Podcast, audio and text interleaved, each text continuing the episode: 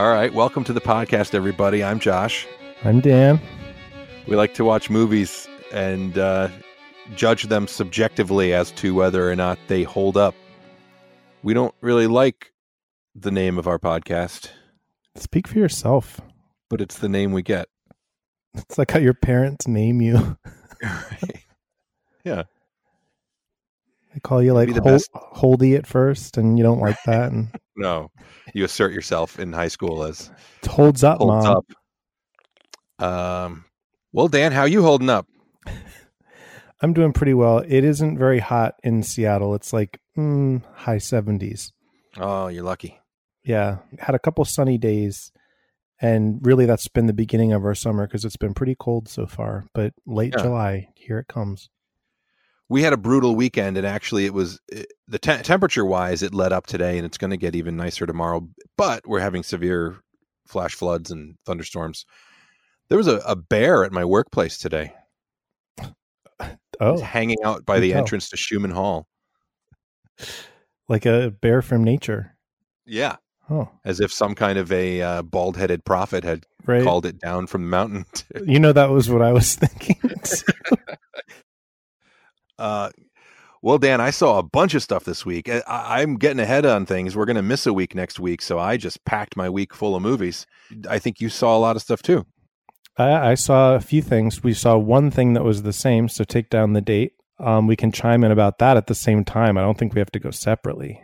Sure. You want to start off with that? Sure. Uh, we saw The Art of Self Defense. It's a 2019 American dark comedy, I just was looking for the director's name. Writer, written director, and directed something. by Riley Stearns. Riley was- Stern, and not his first film. I thought it was a debut, but it's his second movie. Oh, really? I And was hoping it was Boots Riley, but it wasn't. No, we're not that lucky, but I, this was good enough that I will seek out his first feature. So this, I'd call this a dark indie comedy starring Jesse Eisenberg uh, as a kind of milk toast accountant character who uh, is mugged and traumatized and seeks some kind of response and ends up in a dojo learning karate and meets an interesting group of characters and an insane sensei and things spiral into madness from there. It's a stylistic kind of movie. It's not as like whimsical visually as like a Wes Anderson. It is kind of sparse and spare. My I guess my one criticism before I heap uh, loads of praise on it is that I didn't love all the dialogue. I felt it was a little too clever and a little too everybody talked in the same kind of clever way of like I I like this belt and its color. I also appreciate the way it holds my pants up. Like everything was deadpan stating the obvious for a laugh. Uh, and that wore on me a bit. I liked that. And I'll tell you why. Because my experience in the world of toxic masculinity is all role playing and all learning perfunctory phrases to recite Right.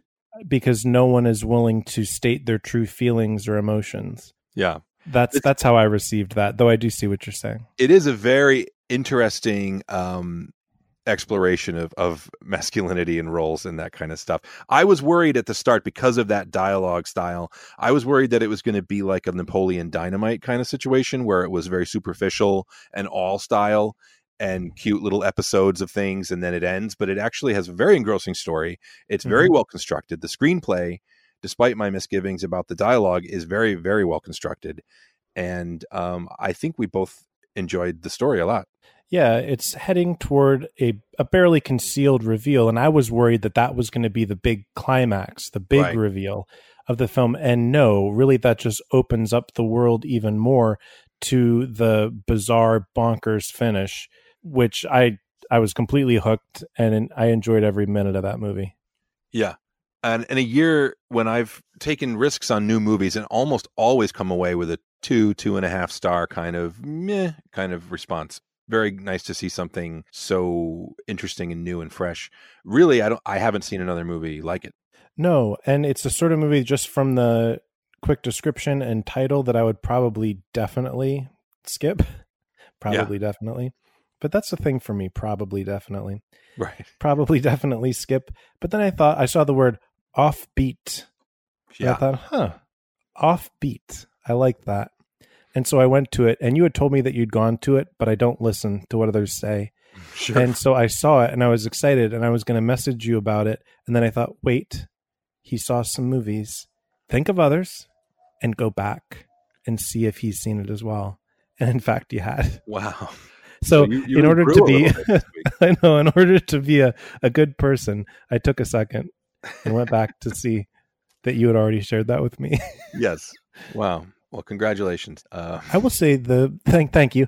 I, I agree with you that the visual style was a little flat. Did you think that was um like a choice to keep it to, to keep the action the action rather than anything in the background? that's I guess that goes back to the dialogue thing where I felt like there was a little bit of a sameness thr- throughout, sequence to sequence, character to character, um, which may just be the the style of this filmmaker.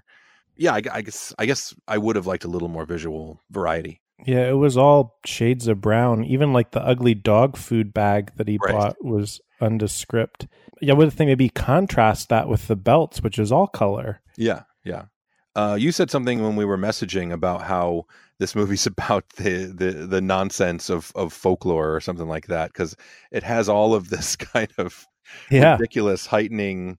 What was his name? Grandmaster. Hmm Grandmaster was killed on this night so many years ago or whatever. Right. And the way that he was able to defeat his adversaries sounds impossible and it sounds just like the stuff of lore. And then the obvious answer to what it was is revealed Right. in a way that I thought was smart and funny and earned. Yeah. And I really enjoyed the ending. Yeah, yeah. It really went for it. Really, um, it took what what has been a kind of a of a simple and obvious gag in famous movies before, but really, as you say, I think it earns it and does something very interesting. And I like a dark movie that's not afraid to go there. Um, I guess people, some people get really sensitive about animals in movies, and they should know that a a an animal comes to harm in this film Yeah, I didn't like that part. and it is it, it's it, that disturbed me because it is really almost played for humor and it's upsetting because it's it's a relationship that was really the only positive thing in his life Yeah, well, the mercy was that it happened off screen. Yeah. Whereas the violence in the movie, though sparing, is brutal when it happens. Yeah. And I, I completely winced every time. I, I couldn't watch the stuff that they did. Yeah. Imogen poots uh, turns in a great role here as the the woman in, among the uh, karate students Yeah. Do you know her before? I know her from green room do you remember that movie a couple years ago No. it's about a punk band that gets trapped in a little venue with a bunch of neo-nazis led by patrick stewart she was in that she was pretty good in that she's i think a british actress Yeah, I thought she had the tone right down. She was a sympathetic character. Yeah. and I I was drawn to her every scene she was in. Um, also the guy, even though I have this open, who is I, I thought so winsome. The other guy in the dojo who's like hoping for his promotion, the bald fellow that he doesn't get it. Yeah. Um, is that David Zellner? could be Yeah, I think so. He's he, his performance was just so sincere. I liked him and I felt for him. yeah uh i'm trying to place where i've seen the actor who played the sensei before Oh, I looked that up because that also in- interested me, and of course I forgot. Uh face off jurassic park 3 oh i do actually remember him from jurassic park 3 yikes american hustle i barely remember oh he was the Yeah, governor you were never really here that was last couple years ago Oh yeah. right. Mhm.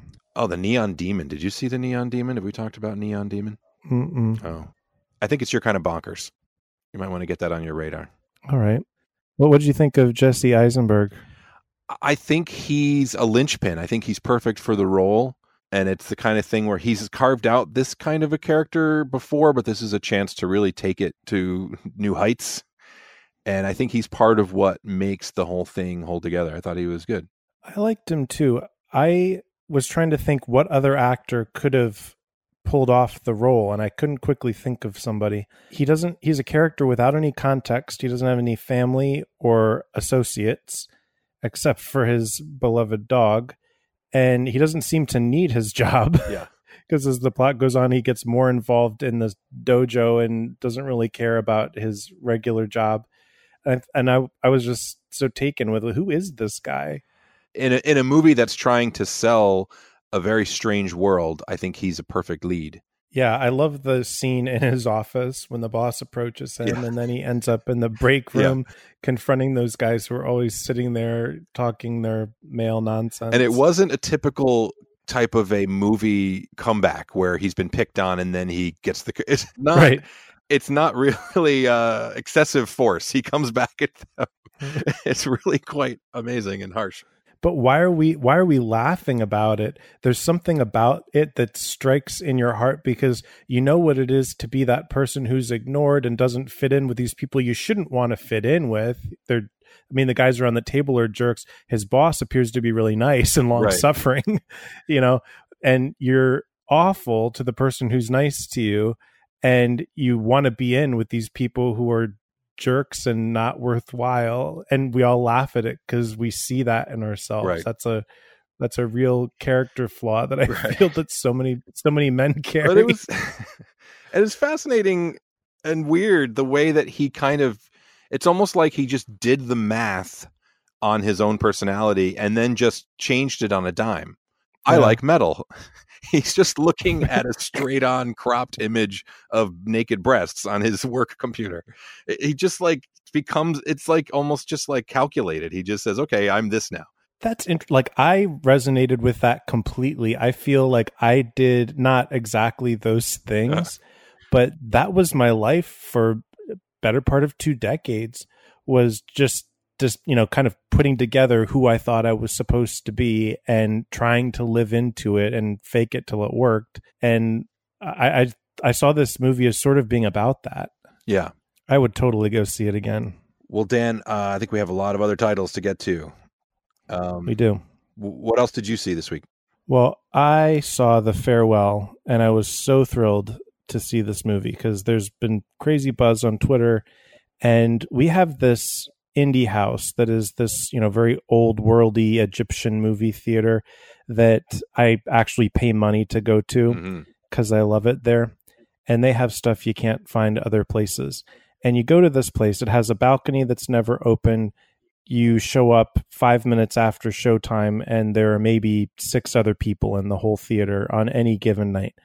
Well, we show up to this, and there's a line out the door, and we did get seats, obviously, but the entire floor was packed 15 minutes before. Balcony is open, and there was just an amazing buzz about seeing this movie um, because it's not open everywhere yet. But anyway, Farewell is uh, an American comedy drama film written and directed by Lulu Wang, and it stars Awkwafina as a young woman who is uh, Chinese American. Her family moved to America when she was young and she kind of laments her separation from her family in China. And her grandmother is diagnosed with stage four lung cancer, and she doesn't have long to live. And so the family sets up a ruse of a wedding of her, I believe, cousin as an excuse for why the whole family would be coming to gather around the grandmother to see her one last time. And uh, Awkwafina's character has always had a really good relationship with her grandmother, calls her daily, always talks to her. And now Americanized in one way, can't understand how this is right, why you would not allow someone to know they were dying. But the family feels it's best for them to carry the emotional burden rather than the grandmother. They see that as being a kindness. And the film finds a way to embody that concept over and over where the family is just walking together as a unit and sometimes slow motion sometimes regular speed but you just they look like they're sailing on on water even as they walk. Um, they always move as a clump into their into their hallway in their hotel and one by one they fall away into their rooms or when they walk to an appointment or to a wedding or whatever, they're always just in this unit. And you really get to know each individual family member. The act, the cast is wonderful. It's a great ensemble, and you really get to fall in love with this family and with this story. It's really interesting. Most of it takes place in China, and you see a lot of their cultural differences um, in just everyday life, as well as what a wedding looks like or a or wedding banquet, at least. The screenplay is wonderful. It is warm. It is funny. Um, it's a great breakout role for Aqu- Awkwafina. I guess not breakout, I mean crossover Mhm. into something more dramatic. It doesn't have a lot of gravity, her performance. Uh, that's just not what the role is. But she takes it and does a great job with it. And she is able to Americanize it with her Awkwafina ness in a way I think an other another uh, Chinese American actress might not be able to. And this is just great. Hour and a half flies by. It's one of those movies that, uh, if it were eligible for international film, I'm thinking I originally thought it was. I don't think it is. Um, it would win easily. I think this is an obvious Best Picture nominee. Um, nods for the screenplay definitely, and maybe for uh, the acting. Uh, it, it's just a great, a great film. Everyone should see it. Oh, I'm so excited about it. I've heard so much about it. Everything as glowing as what you've said. Uh, no sign of it around here. Even if I search into the future to the release date, um, I'm hoping. You know, I'm stuck with whatever AMC decides to have. They're calling them AM, uh, AMC artisan films and putting a little Mhm. gold, you know, border around the posters, whatever that means. Art of Self Defense was an artisan film, apparently. But uh, I, I'm gonna snatch this one up as soon as I can see it. Oh yeah, it's so great, and it's making a ton of money. It's it's quite astonishing. I think it made like 1.1 million or something in 35 theaters over two Wow. days, which is just huge attendance eh, for a, a film that is mostly word of mouth and people just want to see it. I, I can't imagine when it opens more widely. I- When I think of like how much money Crazy Rich Asians made, not to just compare the two completely, but that same audience I think will certainly turn out for this and even and more so. Uh, that's really great. I like when there's a small intimate really good movie that actually catches on and gets the response and reception it deserves because that does not always happen. No, yeah, and I'm always seeing the uh, portents of doom online about how we're going to lose independent movies, small movies in the theaters, and it's going to be all blockbusters. So, anytime we can get uh, movies like these, um, I, I I have two more indies on my list that I saw this week. So, um, so I also saw Wild Rose, which granted does not have the buzz of The Farewell, but I had seen a couple of positive reviews. I had not seen a trailer. I just knew that it was about a young woman who wanted to be a country singer and it was an indie. So it sounded interesting. What I didn't know, because I hadn't seen the trailer and apparently didn't read the reviews close enough, is that the whole take of the movie is that it's a young woman from Glasgow, Scotland, who wants to be a country singer. Well, that's different. And yeah, and it's kind of the latest in a in a sub sub genre of movies about UK people who really you know dream deep in their hearts about doing American things. Think of like uh, fighting with my family was very similar. So yeah, it's about this girl Lynn Rose, who uh, or is it Rosalind? I don't know. There's a rose in there. She's the title. wild. That's the thing that matters. Yeah, she's totally wild. And that's the thing. She the movie starts with her getting out of prison. And then you find out she has two kids that her mother has been raising while she's in jail. And instead of going and embracing that family and making up for the time lost and and getting back close to her kids, she's immediately off to the local bar that lets her sing with the band so she can pursue her career.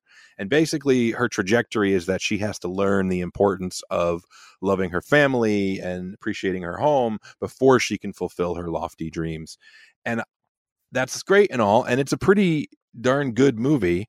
I like the music and I like uh, the performances and, and it's, it's very, very well made. But I found the character distressingly unlikable and hard to root for because they give her these, it's more than just giving her hurdles that she has to overcome. They make her really nasty and the fact that she has these two beautiful very young children that she just basically steps over to go be famous it didn't give me anything to hold on to as far as her personality it goes out of its way to make her unpleasant and and vulgar and rude in public and then she sings these beautiful country songs and i guess that's supposed to be some kind of a of a juxtaposition and it is but um I did enjoy the movie. I'm just, that's that's my report is that I I had some issues with the characterization. That sounds enjoyable.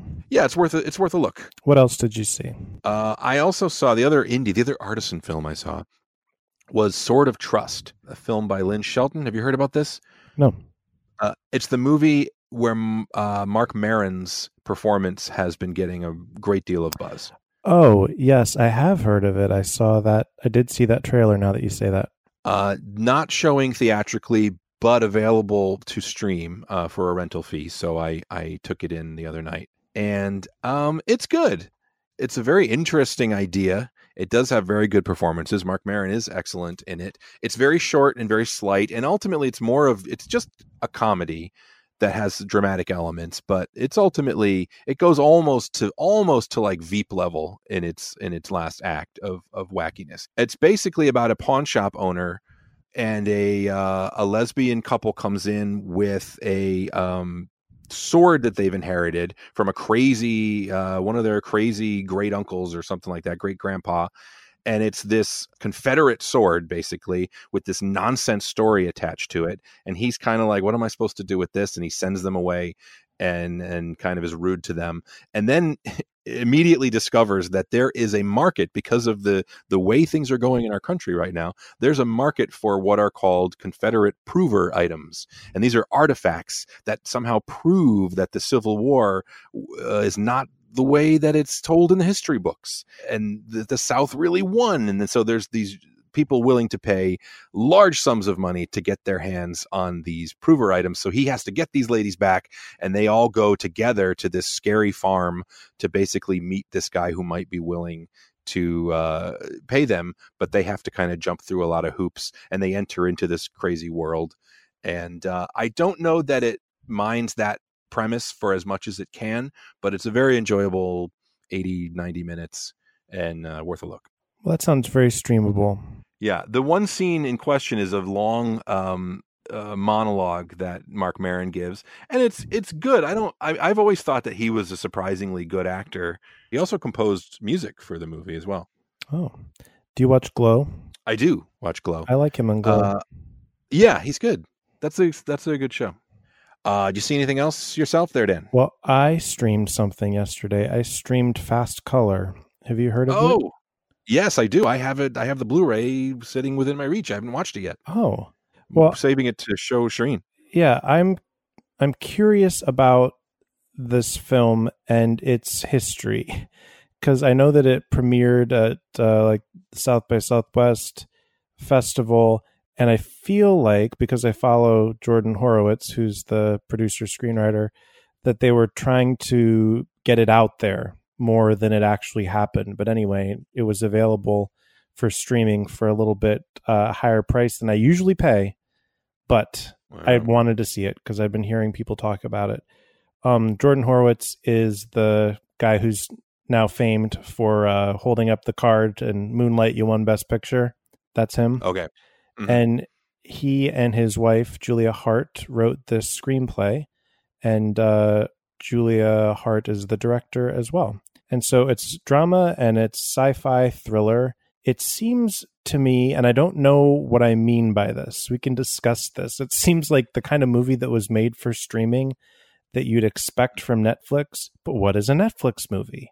I don't know. But there's something right. about it that seems like other things that I've seen. So, so like a genre movie, but not one that would be at the top of the bill on a multiplex. Right. It, it like one that has a a, a sci-fi premise, and mm-hmm. it takes it to its you know not necessarily logical conclusion, but to a conclusion, and it's enjoyable and it's well cast and it looks good. And I'm trying to think, what would this um, trailer look like if I saw it in the theater? Can I imagine myself sitting in a theater seat watching this? And I couldn't. I could imagine looking around for 20 minutes for something and deciding on it and clicking it and watching it at home. So I don't really know what that what that means. This this new genre right. that's been created for us. Yeah. And I and it's not totally fair for me to pigeonhole it in that way. But anyway, I'll I'll talk about it just just briefly. It is a uh, dystopian drama in the near future. There's some climate change stuff going on where it hasn't rained in years and there aren't enough crops. And the movie doesn't hand you anything. You follow the lead character um, named Ruth, who's played by Gugu Mbatha Raw. I think it's Gugu. Mm-hmm. Might be wrong about that. and she is on the run for something, and she's haunted by visions, uh, quick flashes of horrors that we can't quite understand, and some people are trying to catch up with her, and she can't trust anybody, and she ends up back at her childhood home where her mother still lives, and her mother is raising Ruth's daughter, who she had to abandon. And all the women in this family have supernatural gifts and powers of being able to take things apart into a ton of pieces and then put them back together. If something's broken already, you can't put it back together. But if it starts whole and they disassemble it and it kind of floats in front of them in the air and there's these flashes of color, um, then they can put it back together.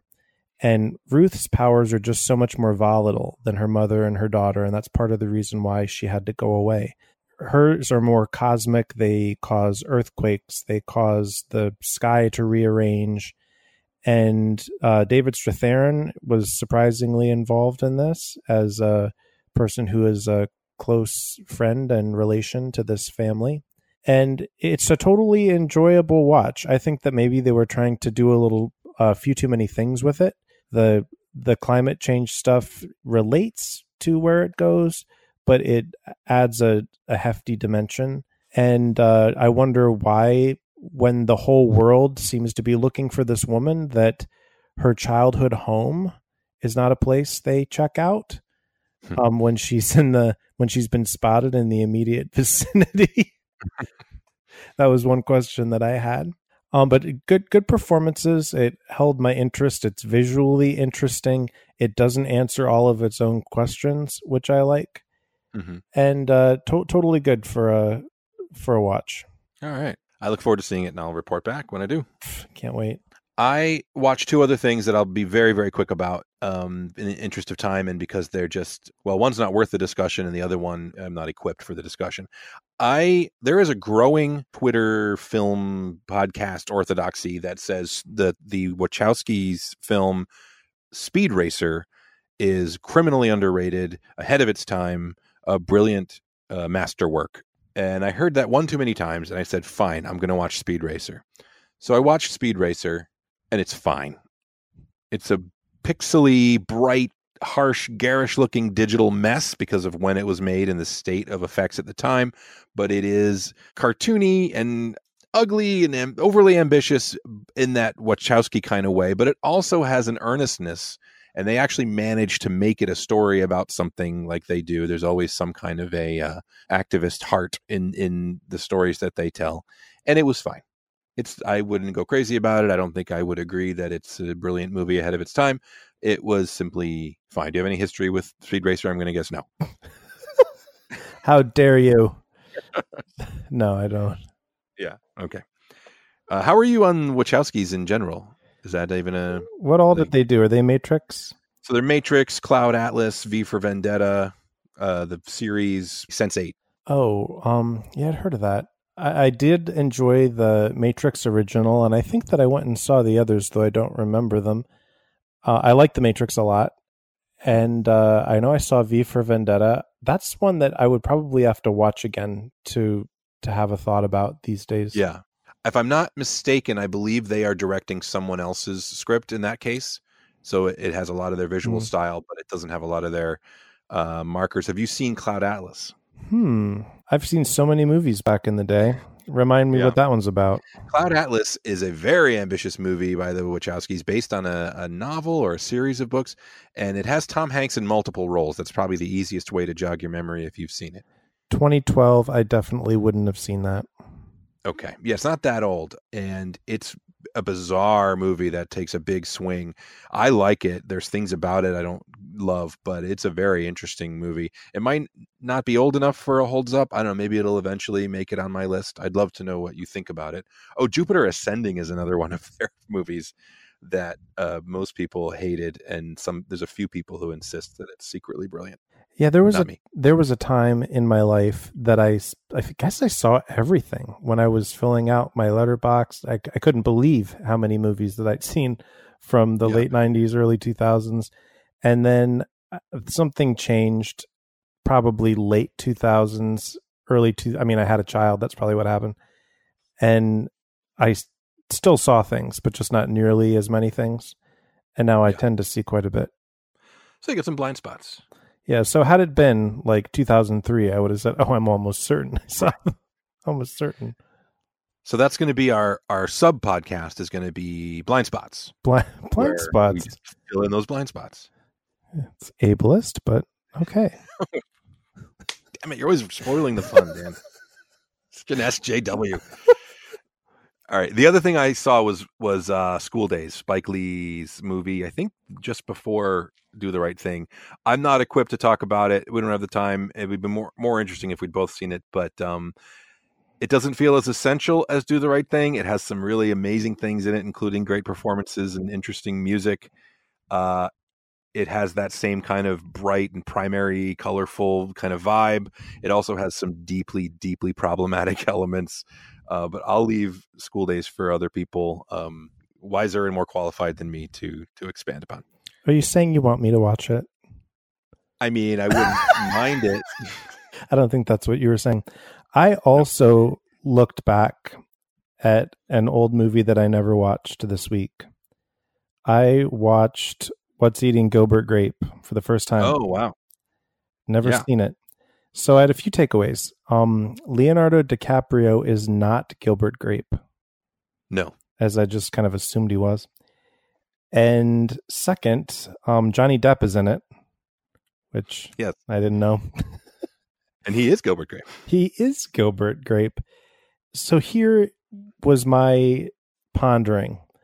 The mother is morbidly obese, played by Darlene Cates. And I felt like the screenplay screenplay was preoccupied with that by way of other people's responses.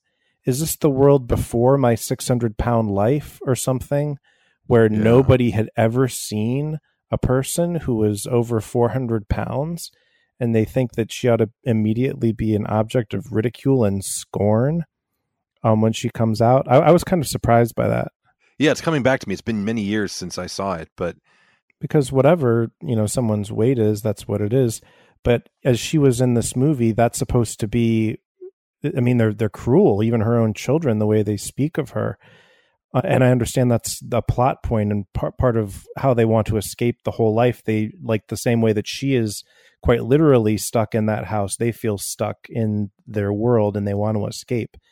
And that's where the catharsis is coming from at the end yeah. I, I was just surprised at that moment where she's leaving the the jail when she uh, gets Leo out after he's climbed that water tower one too many times, Mhm. and she just all eyes are on her, and a crowd gathers, and I was like, is, "Would this have happened? right. that just someone is I going like about their life? That, that's that's horrifying." I feel like that's from a time when uh, this is not excusing it, it's just explaining that uh, maybe I'm wrong, but it feels like a movie wants to establish itself as important and serious and notable, but with the one-two punch of the uh, the handy, capable character and the morbidly obese character, as if like Mhm. we're gonna just we're gonna just put these things up there on the screen, folks. Take a good look. Yeah. And the performances are good. Like uh, DiCaprio, especially for how young he was, I thought he did a wonderful job. And uh, Cates as the mother, I thought she was very sympathetic.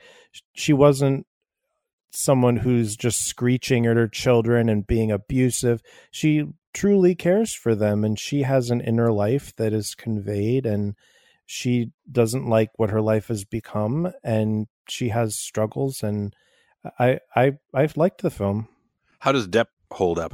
You know, I've never been Depp's hugest fan. You know, I'm not big on Burton and that's kind of where I associate him, but I think he does a perfectly fine job with the performance. To me, he's not the emotional center. He is where everything is moving from, but I, I didn't get him as the emotional center of this. Um, Yeah. and of course, you know, Juliette Lewis, Mary Steenburgen, John C. Reilly. It just, Wow. Yeah. there's so many people in this movie. I will. I'm going to mentally put that on my list to revisit it at some point. It has been a long time. It might be even a good episode, but we I think we might have just covered most of the ground already. So, Yeah, I think I saw it on Prime. I think it's free. hmm, okay.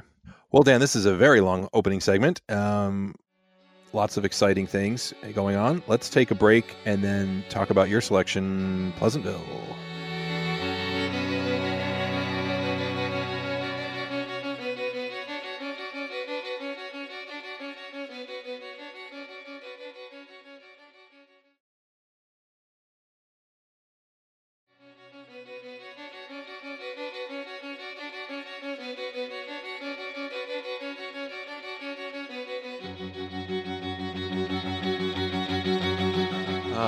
We're back.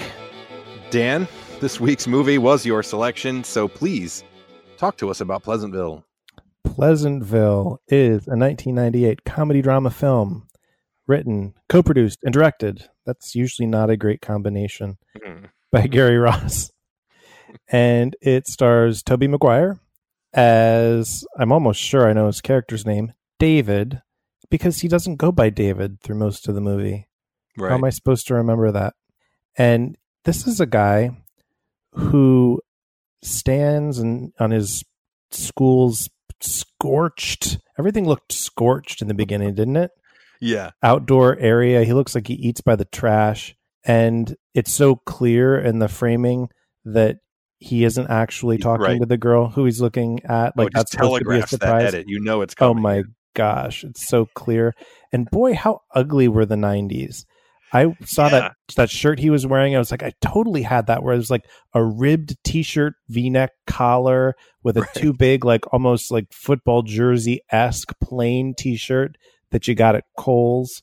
Ugh. and then the girl that he's lusting after, she isn't dressed in any sort of attractive way by our standards now. But I guess that was supposed to be really good looking back at the time. And she, of course, across the way walks off with the other guy. And Cool dude. right, and everything's depressing at school. Nothing's going to work out for anyone's jobs. The planet is dying. And of course, these things are all true and have continued to be. But he likes to escape to Pleasantville.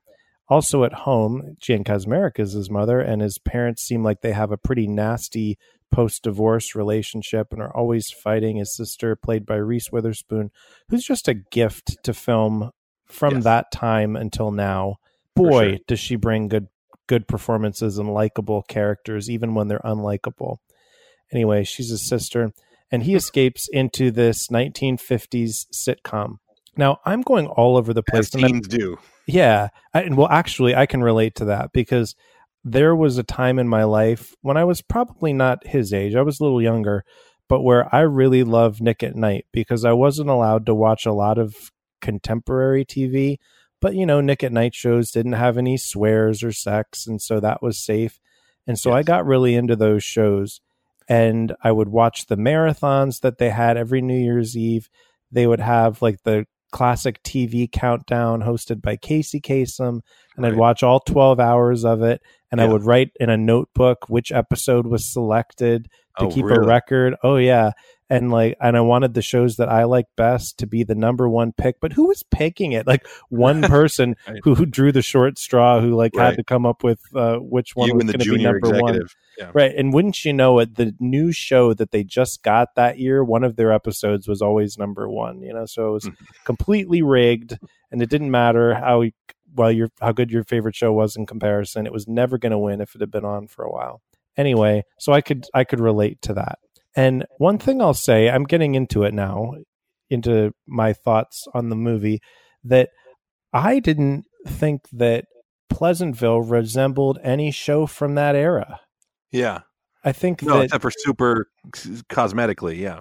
yeah, like William H Macy is the father in the show, and Joan Allen, in to me a wonderful performance, plays the mother. And I don't think that anyone on TV, any couple on TV, looked like them at that time. And the stilted dialogue they were given didn't have any imagination to it. There Yeah. was nothing going on in the episodes of the show because, of course, that's not the point. It, It was So- this, yeah, this empty world. Yeah. So I'll get I'll I'll finish my endless plot synopsis that has been distracted at every uh, angle by the characters. Anyway, Don Knotts for some reason shows up to give them a magical remote, and they uh, end up getting zapped into Pleasantville. Tobey Maguire and Reese Witherspoon, and they are instantly accepted as the son and the daughter of the family in the show. And since Maguire knows everything about the show, he knows exactly what's going on with all the characters and all the situations. And everything is perfect in Pleasantville, and everything is pretty boring because of that. You can't miss a basket. Everything works out exactly like it should. But uh, Reese Witherspoon decides to school Paul Walker on the joys of sex. And then all the school kids want to do it. And this just opens up the floodgates of Pleasantville to allow mistakes to happen. And some people are out of black and white and into color. And exactly how someone gets into color, it's not exactly, it's not, not totally explained. But it's a, a very visually interesting movie where it's shot on, a, I mean, in color, obviously, but then with black and white together and they have to find themselves and help stop the spread of fascism in this in this town w- with a real mixed metaphor about color and Ugh. it's trying to do stuff about racism but that doesn't work does not work at yeah. all um yeah. but we'll get to that um before i guess just as easily as they got there being transported back well one of them Right. Well, that's true. I'm like that. Like you're bring you're bringing the back the end back to me because I guess I zoned out at the end. So I've been Which, talking a lot. So how about yeah? Let me ask you uh, if you have a history with this movie. Uh, I saw it. Watching it again, I didn't remember anything. I mean, I guess for some of the famous shots and moments. I remember again, I was a bit of a judgmental evangelical prick back in the this era, so I probably was just snooty and objected to some of the things in this movie on moral grounds, which I now uh, many of the same things I object to, but from a much different perspective. They're more artistic. It's just a different kind of a Puritan, right? yeah. Um, so I'm happy to just you know relitigate Pleasantville. Um, yeah. So I have lots to say. And it's going to be real nitpicky, and it's really subjective, and it's just me versus the filmmakers, I guess. But um, I have thoughts about it. I'll say um, I'll say my bit before you go into it is that I would have been a junior in high school during this movie. I was excited to see it, and I think I was disappointed by it the first time I saw it. I think I had hopes for either more comedy or for more beauty. Probably like you, I was put off by its themes where I thought, oh, well, just you have a sexual awakening and then you're fully alive. And I was just seeing all this sin transpire on the screen, which right. probably made me uncomfortable. And I, I think I didn't emo- I didn't resonate with it emotionally in the way that I'd hoped. I liked a lot of the visuals, and I wished that the beauty that I saw on the screen could have hit home for me to a heart place, but it didn't. Yeah. So anyway, tell me your things now. Well, okay. I, I guess I would say it's not as my reaction's not as negative as mine was to Crash because I think that is just a complete misfire of a movie that just fails at its intention. I think I just am critical of the intention and execution of this movie. It's well made, it looks nice, interesting cast, but this movie has premise problems.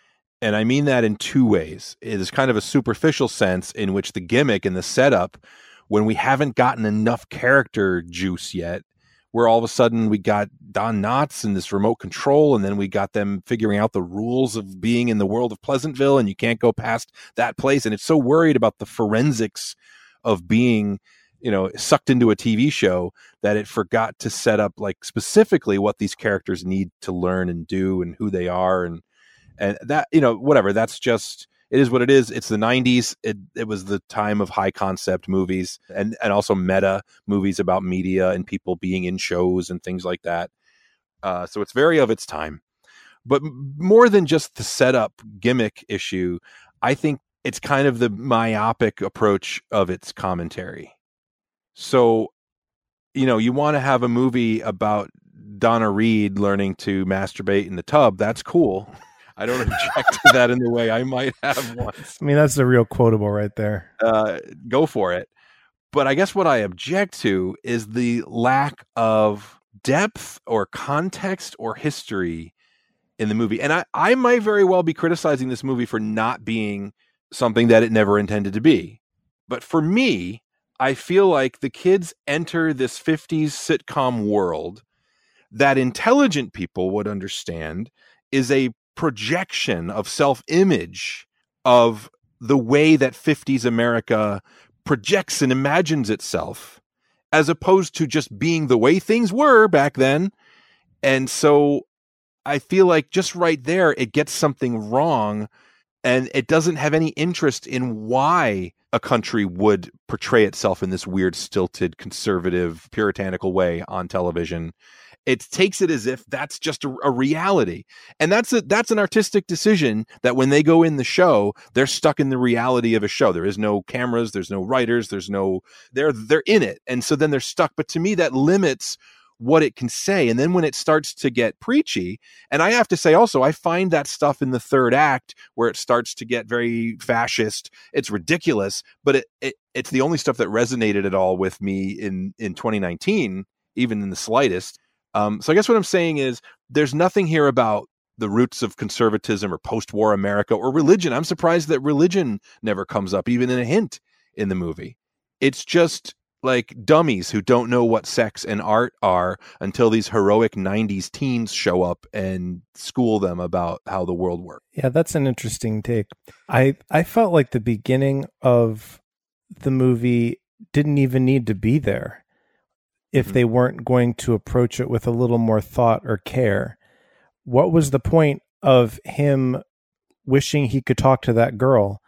that never happened again for him. It wasn't like he when he had his moment where he came into color, it was when he stood up for himself. Why not set him up as someone who couldn't stand up for himself? Yeah. And they bear and we had to have that montage of teachers saying depressing things and then a fight that he's hearing over the phone at home. Why does he want to go to Pleasantville? Why is that such a great place for him? And why did we need Don Knotts and a weird remote? And what is Don Knotts' motivation? He seems sinister. That and he turns to... on a dime for no reason. right. And then at the end, it seems like he's happy that it all worked out. Right. I was like, is he a villain? Be Could careful. Have... You're changing things. Oh, you changed everything? Great. Right. right. Eh, they could have gone in. What if it were, what if the whole thing were in Pleasantville and that's where we began? and just all of a sudden one of the characters became self-aware and said well wait right. a minute right and that sort of spreads through that would have been so much better right. And then it kind of turns color and we don't have to have visitors from another world school us. Yeah. It's muddled I, that way. Right. I think the beginning didn't help it and it didn't even care about the beginning because i think that that was seven minutes maybe before we're in pleasantville. And the tropes that it was trying to go for to me weren't funny and they weren't really recognizable. Like the humongous breakfast. Yeah. i don't remember that in any right. show is that a thing that you walk in and there's just and for the girl but breakfast? the boy doesn't get any breakfast like right i didn't understand that and william h macy to me was miscast i like him as an actor but he isn't the sort of tv dad from that era at all you need someone like, you know, he would have been too young, but Jon Hamm is what that would have been.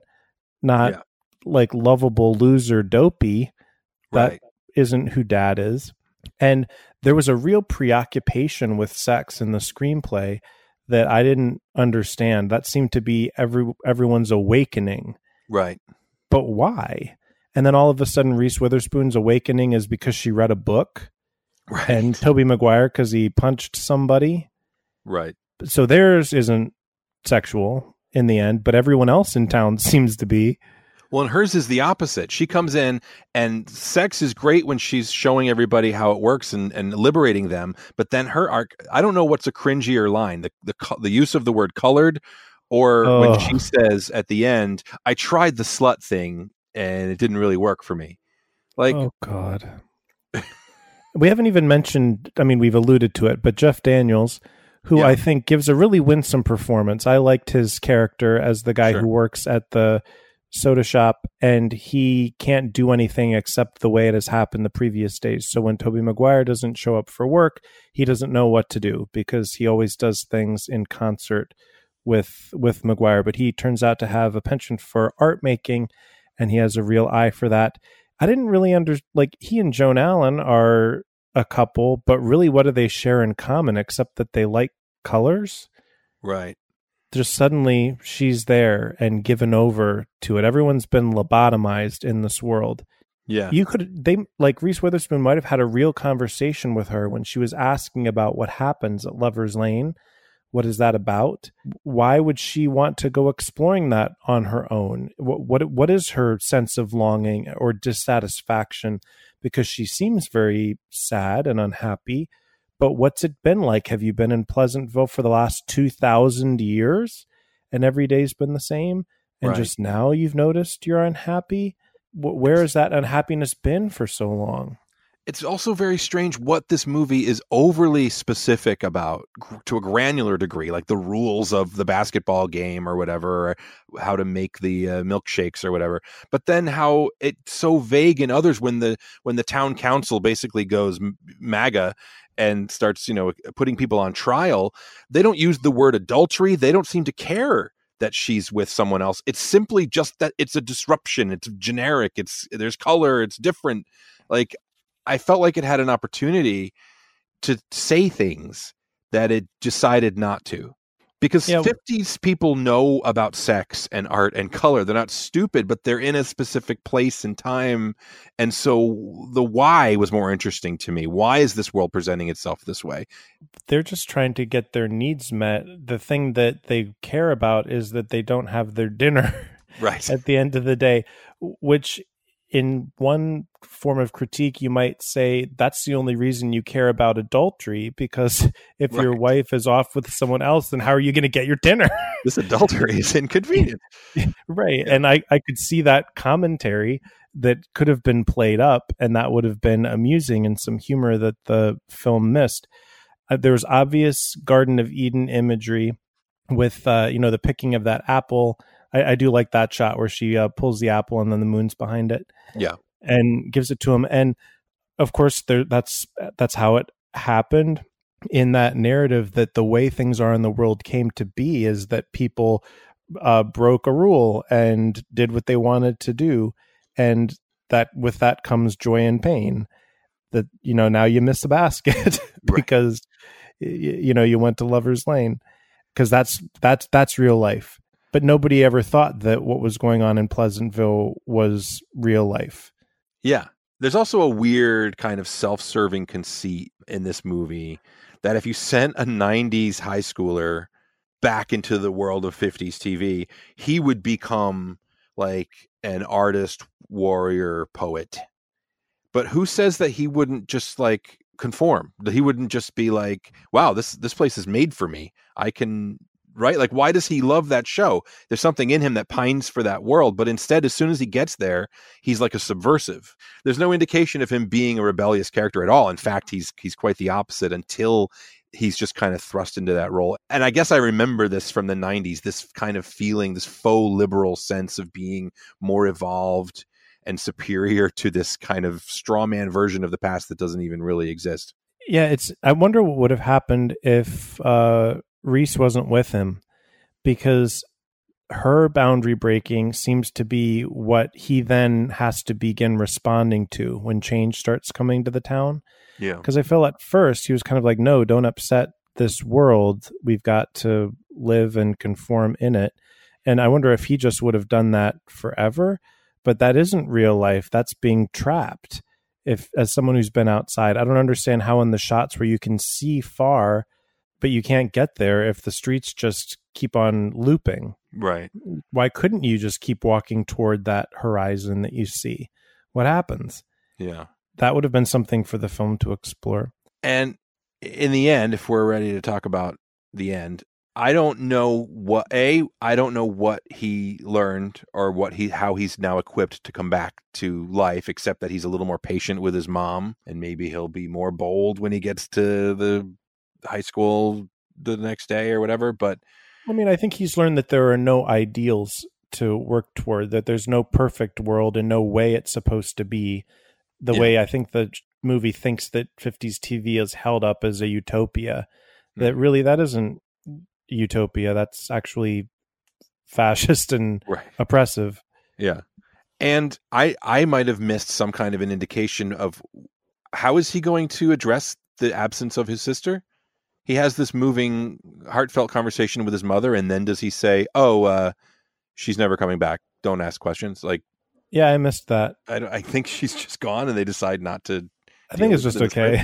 it's probably fine. Yeah, I don't hate this movie the way I hate other movies, but I, I, it just had too many head scratchers for me. Well, let's talk about the parallels they try to make with race. Yeah. I, you know, it's it's offensive in one way, and then there are, I, I don't know, it was just too much of a of a mixed metaphor having all the people who had gone into color in the balcony in the courtroom scene as if um, they've been segregated, but people who are threatened by other people who have come alive and don't live by society's rules is not the same as white supremacy that enslaved a race of people for 400 years. There are there are dynamics that play out similarly when it comes to the way people are treated or uh, harassed or abused or put down but what's going on in the film is not the same as America's history of slavery. Yeah, and I can't obviously know or do a thought experiment of what it would be like watching this movie while black. I just have to imagine that would not be appreciated when that metaphor it comes into the plot and it just feels like not well earned or well used. Yeah, that was cringy and that's that's an element that did not hold up for me. I'll talk about what I liked. I think I've been critical in this. I think that uh, probably I liked this film better today than when I first saw it, mm-hmm. and I mm-hmm. felt and I felt disappointed by it. The some of the themes, like as we've discussed, you know, don't hold up. I don't like them, but I do like the visuals in the movie. I like the relationships that I see, like um, even if they don't make a lot of sense or have a lot of motivation but between uh, Allen and uh, Jeff Daniels, between uh, Tobey Maguire and Reese Witherspoon, I like the way people treat one another on the whole. I I liked the technique of putting the color with the black and white, which hadn't been done quite in that way at that time. Not so detailed, with yeah. just one little thing being in color and the rest black and white, and then watching as everything's you know slowly turned into color i thought that was kind of enchanting. And it, it totally gave me a lot to think about and a lot to talk about more so than some stuff that we've discussed. There's a lot going on in this movie both artistically and thematically.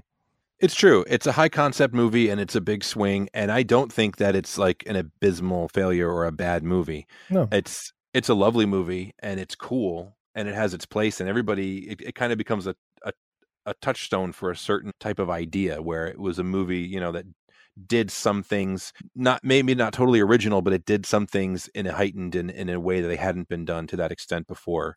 And it kind of holds its place in the history of movies in that way, I think. Mm-hmm. Tobey and Reese are meant to be twins. I missed that. Oh, yeah. That doesn't make a lot of sense. No. Oh, I have. I'm just looking through my. I take little like notes while I'm watching, and then I kind of synthesize them into longer thoughts. But I'm just looking through the little random commentary as I'm watching. One thing I conflated the town meeting scene in the movie with the one in Patch Adams, and expected a lot more to happen there. That's about the same thing, though. An unearned courtroom scene. Yeah, yeah. Oh, I also wrote it's like a bizarro do the right thing when they destroy the malt shop. Right. two two weeks in a row destruction of a local yeah. establishment. Similarly and not similarly motivated. Right. Yeah. I thought the stuff with the men in the bowling alley was funny. Um, mm-hmm. this emergency meeting about dinner not being ready, that was that was good stuff. Yeah. And I think that the themes that it brings up continue to be relevant as far as the the last people to give in to opening themselves up are the people with the power to lose and they're all blind to their own power in the dynamic thinking that they're just wanting to keep things the way it was. We're trying to conserve things. Well right because you have the best place at the table and people who don't are the ones who are interested in reorganizing and and you're threatened by that. Um that just has been a theme through the ages. Yeah uh, let's see. There's book burnings. I guess that's the thing. Why did she just start liking books? It really felt like they lost the thread. I think you're probably right that it would have worked a lot better without her along if they were just going to kind of lose her thread and then force this kind of this arc on her at the last second. Yeah, Tobey Maguire had to respond to her antics and the chaos that they caused. What would it have been like if just he were there and he meant to conform and that was his dream come true and then he starts to see the problems with it. Right. And he had been the one to guide person by person to some self-actualization. Yeah. I think that that might have been a little tidier. It might have made a little more sense. They would have had more time because they wouldn't have needed right. the bookends in the in the real world. Yeah.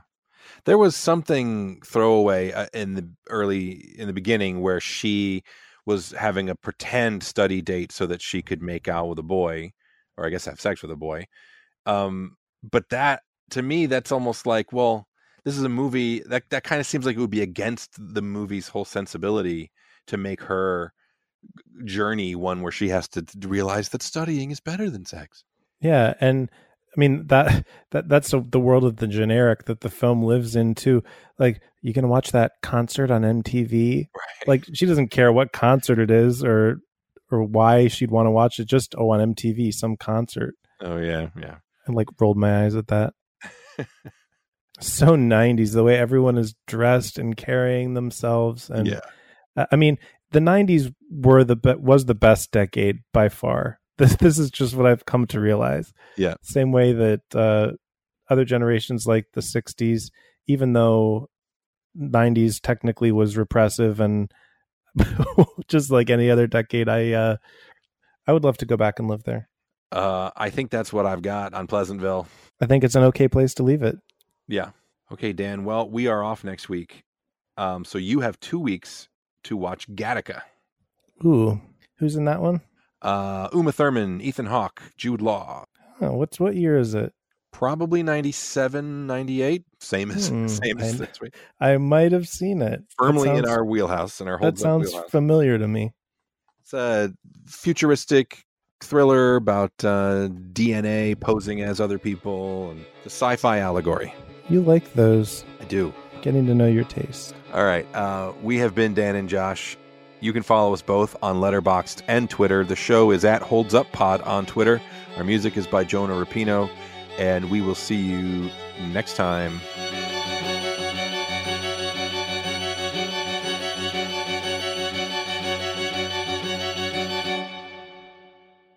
I'm not going to do the script, but I'll do something that's like sounds official. Okay, and I just realized I didn't open everything that I need, so okay. Right now, I'm frantically typing again. That's all right. Take a minute. I'm I'll good. oh, there we go.